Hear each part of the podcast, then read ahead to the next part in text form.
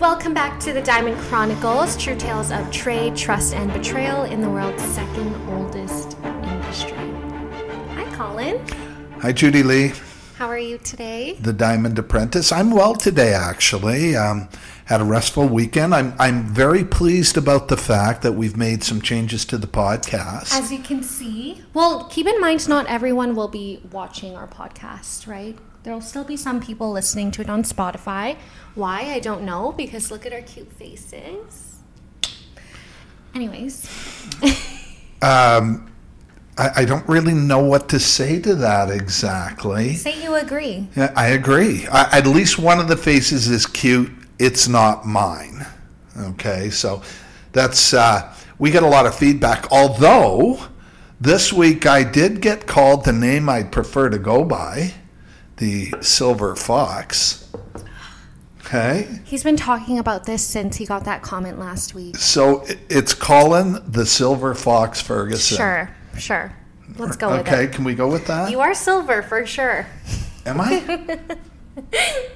so So- disappointing.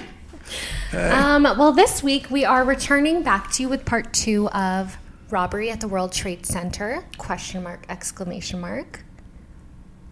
Expert by experience. You know, we talk about the fact our clients know this about us. We have traveled down every aspect of the diamond industry. We're, we're, you know, we have a history with the company that is so compelling. And really, the benefit is for our clients because of what we bring to the table every diamond we broker and every piece of jewelry we create. And so when we talk about these stories, we're really taking you backstage somewhere so you understand the level of knowledge and experience that we really have. And, you know, I guess not a lot of companies want to talk about robberies, but I will say this. I, on purpose, no longer go into jewelry stores, whether I'm here or in New York or Los Angeles, because I'm afraid to. And you know, recently, in here in Vancouver, we had a, a smash and grab robbery where the, the criminals got into the to the jewelry store with people there and locked the doors, pulled out their guns, and started smashing things. And, you know, I warn people we live in a different world now. A lot of these stories, you don't have to be part of it. For me personally, and I, I talked to you about this, I've been in a bank when a guy pulled a gun out. In fact, you and I walked by that bank and I described, I was able to describe the whole interior of the bank to her. I, I hadn't been there in a long time. The pole I stood and sort of slunk behind when the guy pulled the gun. The diamond industry covers these stories up. They don't want you to think about the fact that really you're in peril in a jewelry store. Mm-hmm. It happens more often than you think, too. It- right? it- and it's frightening. And the criminals are more and more sophisticated as the criminals are in the story we're about to tell you. So, so when you deal with us, we think of our clients' safety and security 1st mm-hmm. Okay, there's ways to minimize your exposure. You know, nowadays, and directly as a result of COVID, now clients can be where they are and take advantage of, you know, not just the most beautiful diamonds in the world, which really is what we do, um, and at prices that defy comparison, but you know, and, and it sounds crazy, but you don't have to leave your own home anymore. Technology has gotten so far in front of everything That's right. That's right. you know and it's getting more and more so anyway there's my my introduction as to why we tell these stories it's our our it, shows our competence and our credibility and our commitment to our clients Right. and that's part of the cost right because nowadays the the paradigm for diamonds what's luxury and is what not it's almost a democratization of luxury that is taking place wouldn't you agree miss lee Absolutely. And I know this is a sensitive topic for you to talk about, so we do appreciate you telling us these stories. Um, why don't we just get started? Sure, sure. Um, this one takes place at the World Trade Center. We're sitting here. You know, many of you have heard me talk about this. We're high atop the Marriott Hotel in downtown Vancouver, and I guess do we still have a view going on? We're Yeah. um, I guess you can see the view, but what I can see from here is where I had offices for 22 years in the World Trade Center. And that's really where this story takes place. You've heard me talk about the fact that on 9 11 we had to evacuate the offices Yep. when I was in Antwerp, Belgium on a buying trip. Well, let me let me set the stage for you with this one. It's 4 a.m. in um, in Pacific Standard Time here on the west coast of Canada, and I'm home doing what I think most people would be doing. I'm sound asleep in bed.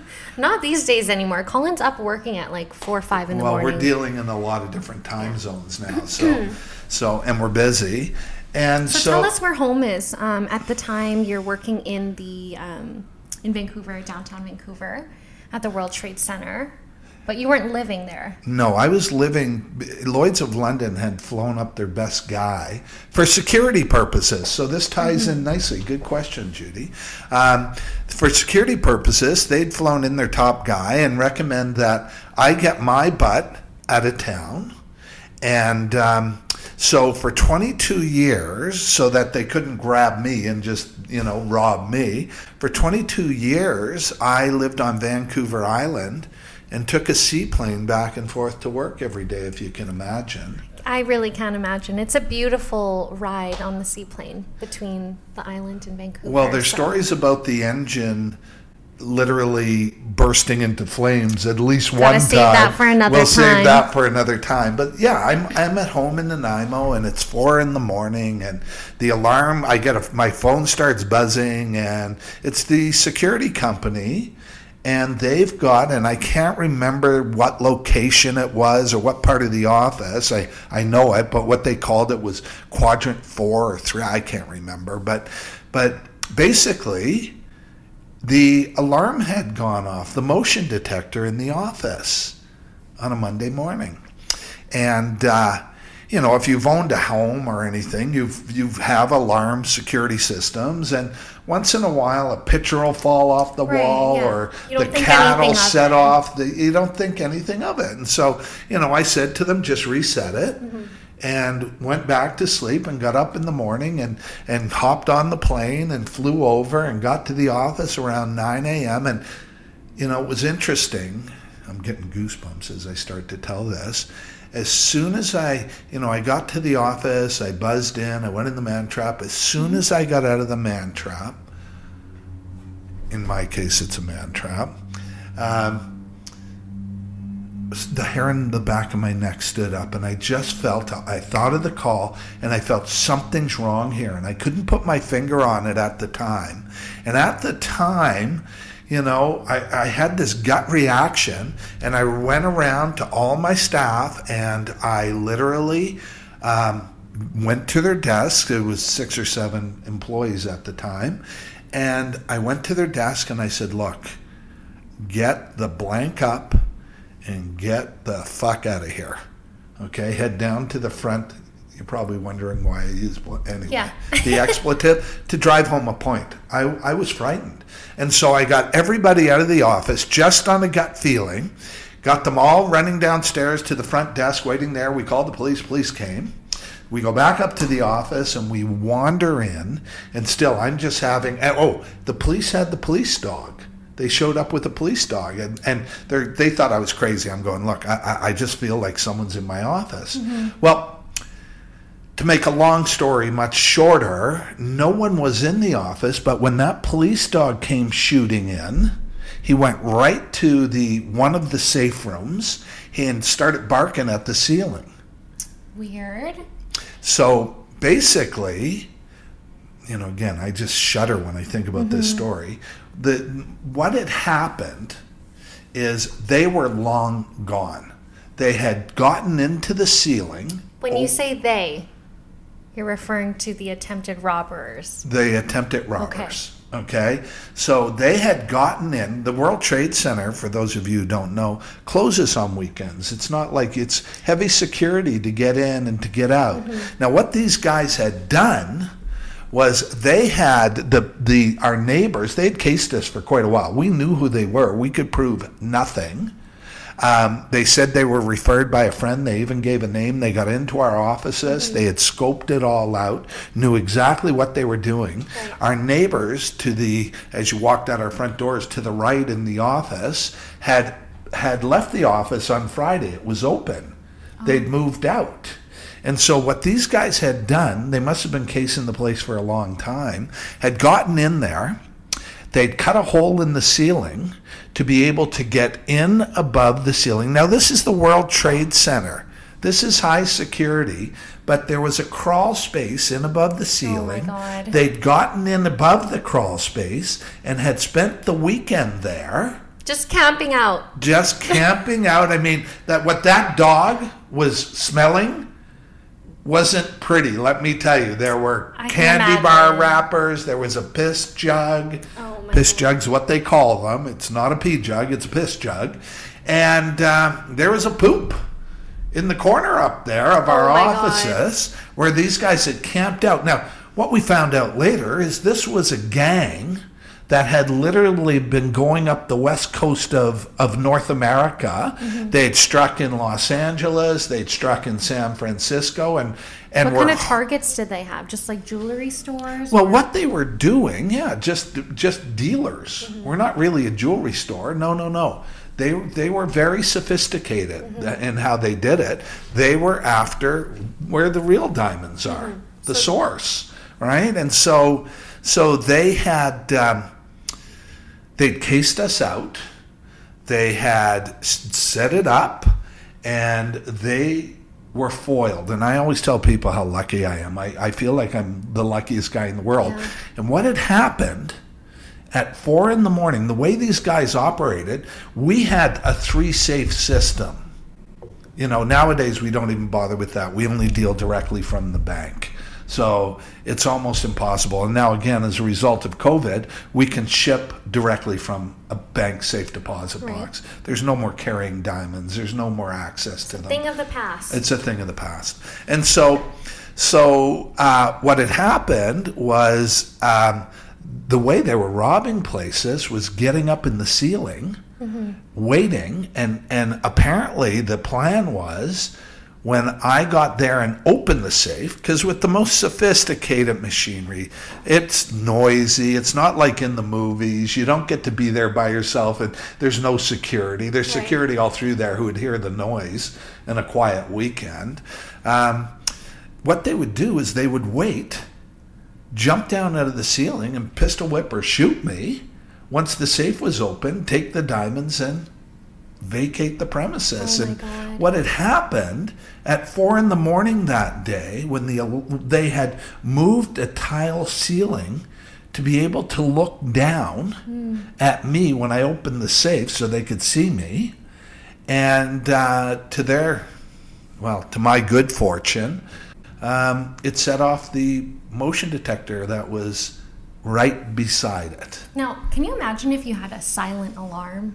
They would have still been in They the would have ceiling. still been in the You know, it's interesting because that gut feeling I had, what Yeah. they had done to find their way to where they were going, is they had moved tiles and hadn't affected the motion detector. It was that very last one that affected the motion detector. That's lucky. Mm-hmm. That's so really when I walked in and my anxiety, even now I'm anxious about it, shot up. This was what was going on. Mm-hmm. So so there you go. Okay?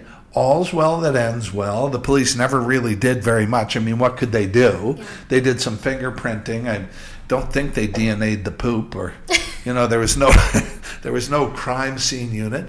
But this, these are the sort of things where we learn by experience. And I, you know, I always say to people, we're experts by experience. It's like, it's like grading a diamond. You know, you can have two identically graded diamonds, identical in every single way on paper, and have one of them be much, much more beautiful in real life. That's the one you want. That's an expert by experience. I can't get over the fact that like it took a mastermind to really plan this whole thing out. It probably took them weeks, maybe even months. It was months. We know who they are. yeah. We They- just they- couldn't prove anything. So they pretended to be a client. They pretended to be a client. They even, I scoping out the believe, place. uh, they bought something at the time. They they didn't try to hide who they were, Mm-hmm. right? They bought something because how? What could the police do? Go talk to them and then deny it? Mm-hmm. Yeah, exactly. right? They were true professionals. But here we are. This is a, a decade and a half later, and uh, yeah, and the world's changed a lot in that regard. So now you can imagine our passion for not only keeping us safe and secure, but keeping our clients safe Yeah. and secure. You know, it's a different world we live in. I think, you know, it p- comes to mind. I've been to countries as the global diamond broker, like the Philippines, where I'm in, you know, uh, a city where it, driving along in Manila, and I opened the window and put my arm out. Yeah. And in those days, I wore a Rolex, and the guy freaking out because he said, you know, put the window yeah, up. You you can't. You can't. he goes, things. they will chop your hand off to Right. take it. Yeah. You know, and I'll tell you this is, you know, when we look at crime statistics, even here in the beautiful city of Vancouver, other cities, guys, it's getting scary. It's getting scary. Safe, secure. Mm-hmm. That's what you got to be. And and again, I I'm not walking into any jewelry stores anytime, Anytime soon. I mean, you can Google these stories, Not with me. uh, I might send you in. um, so there we go. Awesome. There's my story. And and please, if you have questions, if you want to talk about it, if you want more details, we're very accessible. Reach out to us. I mean, my cell number is on my email 604-999-8111. Shoot me a text. Don't call him, guys. Yeah, I don't answer many phone calls. and mostly because we're busy. Mm-hmm. But that's this week. What are we doing next week? Well, we are super busy right now with managing our TikTok and our Instagram and all The of Silver our socials. Fox. Yeah, people call him the silver fox, and I can see why. Hey, like I'm, I don't really get it myself, but I get the silver part. But I thought I was more of a wolf.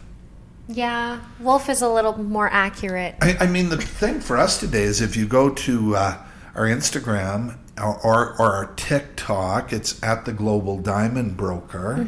Um, we're getting ready for the holiday season. This is kind of the calm before the storm, and the, the jewelers actually end up buying this time of year. And uh, as you know, that's the history of the company is selling directly to them. So, so, so we're busy. But we got time for our problem, podcast. But we're one recording wonders. Mm-hmm. Like we don't do a whole. There's not a whole lot of script writing or any of that.